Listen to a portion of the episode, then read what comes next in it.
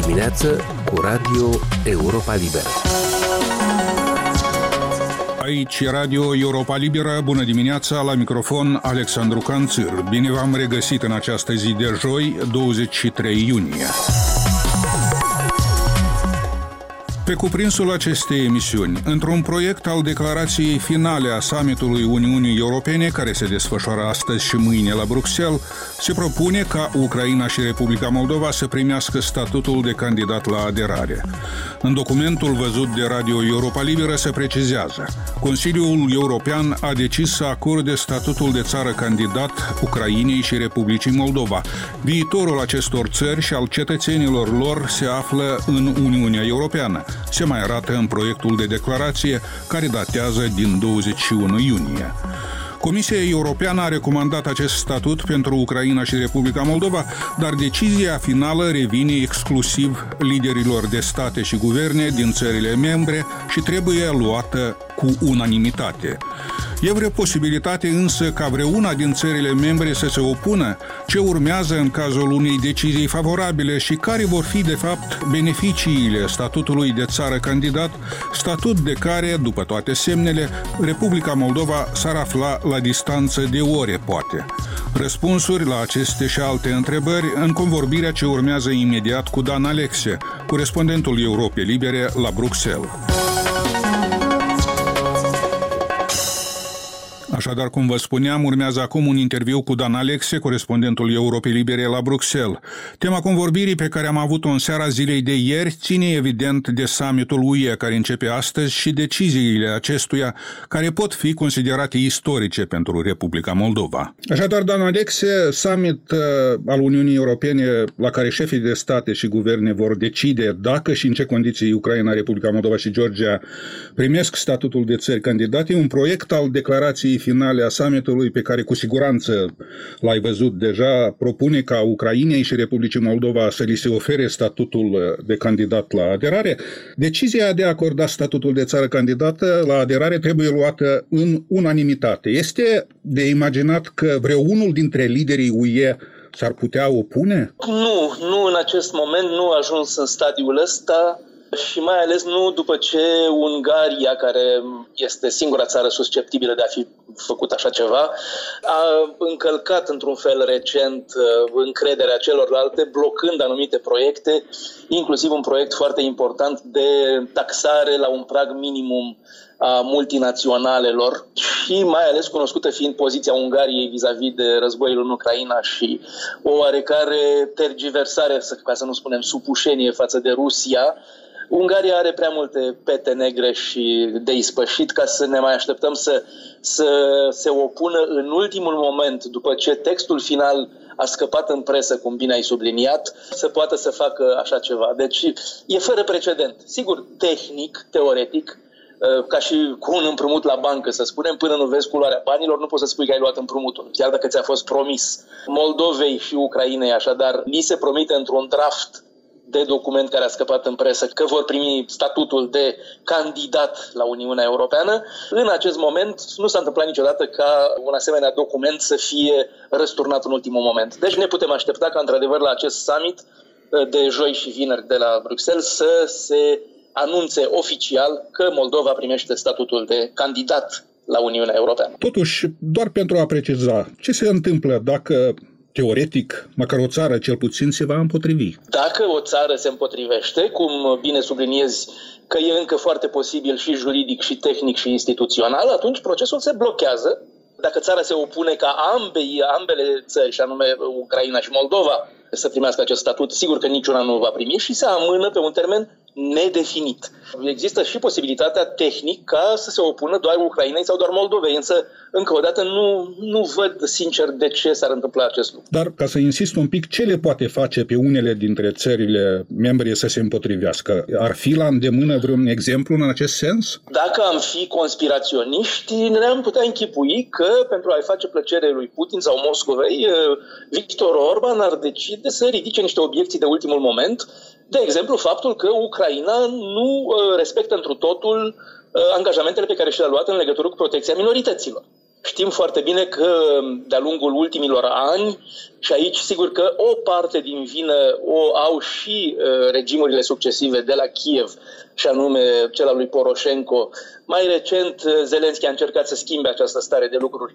Au uh, diminuat într-un fel accesul minorităților etnice în Ucraina la învățământ la toate nivelurile ceea ce a supărat foarte tare, în special la Budapesta, dar chiar și România. În România au fost emise proteste oficiale, iar vreme de câteva luni, aproape un an de zile, Ungaria a blocat orice întâlnire cu Ucraina în cadrul NATO înainte de începerea războiului, doar pentru că uh, Kievul nu respecta drepturile minorității maghiare din Transcarpația. Deci un argument, să zicem așa, de uh, ochii lumii sau de ultimul moment ar exista, ar putea fi invocat, însă, încă o dată, dacă ar fi fost uh, cazul, Ungaria ar fi emis deja acel argument până acum. S-a mai întâmplat altminteri cumva ca liderii uh, Uniunii Europene să nu ajungă la unanimitate și să nu ia în considerație recomandările Comisiei Europene, opinia Parlamentului European? Da, s-a întâmplat vreme de mulți ani, însă opoziția unui stat împotriva acordării statutului de candidat unei alte țări a fost uh, exprimată ferm înainte de redactarea unui document cum este cel care va fi prezentat șefilor de stat acum la, la Bruxelles la acest summit.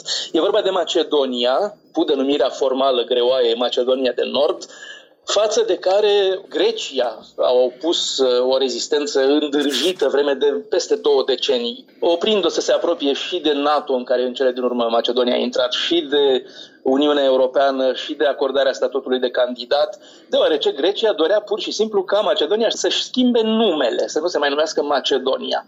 Și s-a ajuns la acel compromis cu adăugarea sintagmei Macedonia de Nord, ca să nu mai strige toți naționaliștii greci că Macedonia cu capitala la Scopie ar dori să recupereze să zicem, regiunea Salonicului din Grecia, Macedonia istorică.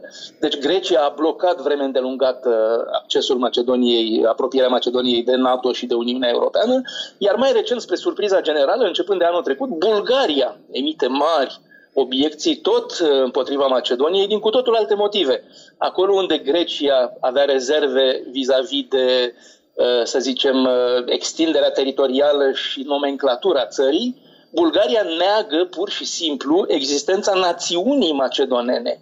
Pentru bulgari, macedonenii nu există, sunt doar niște bulgari. Și aici ne apropiem de o situație, să zicem, oarecum similară cu cea dintre România și Republica Moldova, doar că între acestea două nu s-a ajuns niciodată la o asemenea situație în care să fie, de fapt, ostilitate între țara mai mare membră în Uniune, în cazul ăsta Bulgaria, vis-a-vis de, să zicem, țara soră Macedonia. Dar e prea târziu pentru Bulgaria să blocheze acordarea statutului de candidat care i-a fost deja acordat Macedoniei, însă poate bloca sistematic de acum înainte absolut orice negociere cu Macedonia, pentru că odată acordat statutul, greul de-abia începe.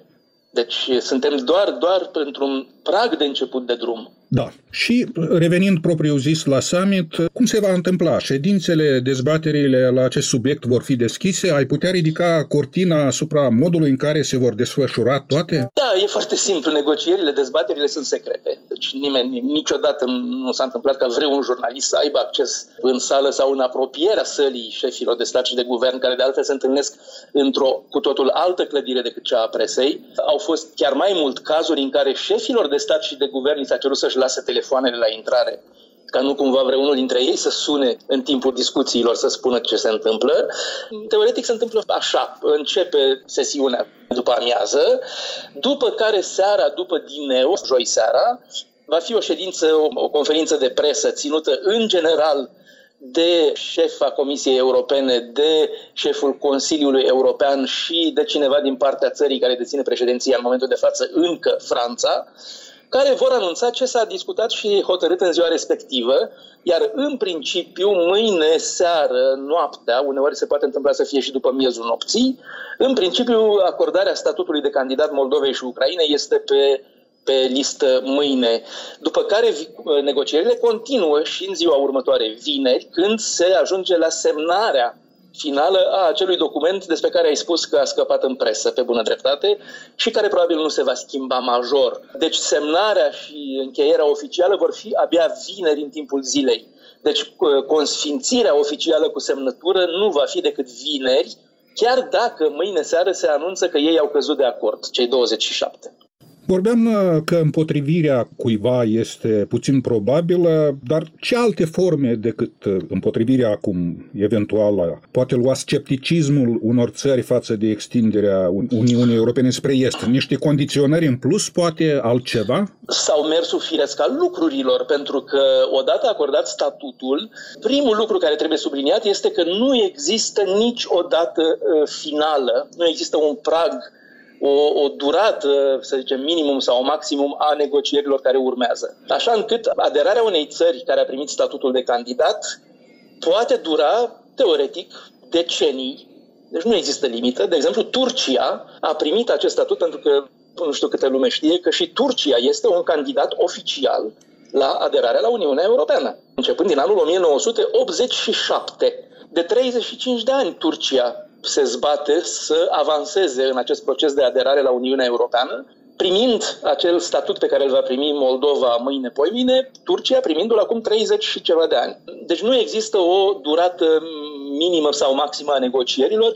În general, să zicem, ar fi vreun deceniu, n-am făcut încă un calcul precis, cam un deceniu ia țărilor, să zicem, aflate într-un stadiu normal dacă normalitatea are vreun sens, al dezvoltării economice, sociale, politice, juridice, țări precum, uh, hai să zicem, cea mai recentă, Croația. Dacă mi-amintesc bine, Croația a negociat 11 ani sau 12 ani. Iar Croația se află și se afla și atunci într-un stadiu economic și social mai avansat totuși decât al Moldovei.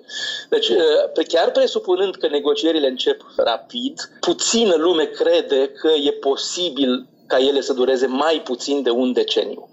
Iar peste un deceniu nu există limită, deci oricine poate să joace și la noroc cam cât ar dura negocierile cu Moldova. Da. Și acum, care ar fi cel mai important uh, beneficiu al obținerii statutului de candidat? Bine, ele sunt enorme. E greu să mă limitez care ar fi beneficiile. Putem începe deja cu unul evident, care este sfârșitul sfârșitul precarității pentru toți muncitorii plecați în străinătate, chiar plecați în mod legal. Dar care, totuși, venind într-o țară extracomunitară, am văzut ce s-a întâmplat în Anglia, în Marea Britanie, după Brexit, șocul multor cetățeni din țări ale Uniunii Europene care s-au trezit într-o situație bruscă de precaritate totală în Marea Britanie. Așa să nu mai zic de oameni ca moldovenii sau kosovarii sau alții din afara Europei.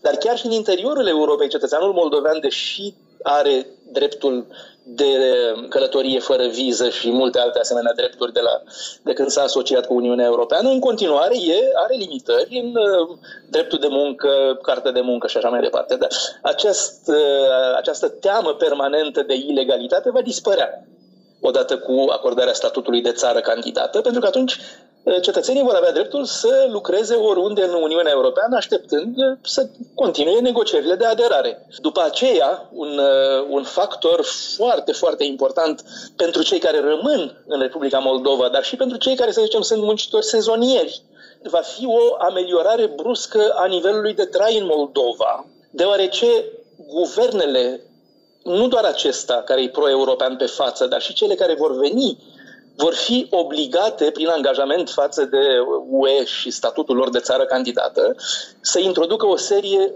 largă, largă de reforme în orice, în justiție, în fiscalitate, în, ca să se apropie de ceea ce se numește în jargon tehnic european acquis, acquis-ul din, din, din limba franceză, adică ce s-a stabilit deja până acum.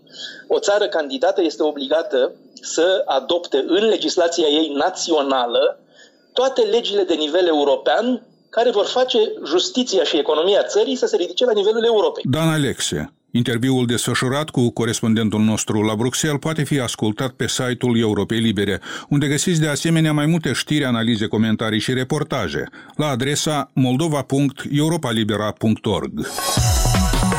Emisiunea noastră se apropie de final. Eu sunt Alexandru Canțir, vă mulțumesc pentru atenție și vă urez o zi cât mai bună. Emisiunea noastră este accesibilă mereu și pe internet la adresa moldova.europalibera.org, rubrica radio.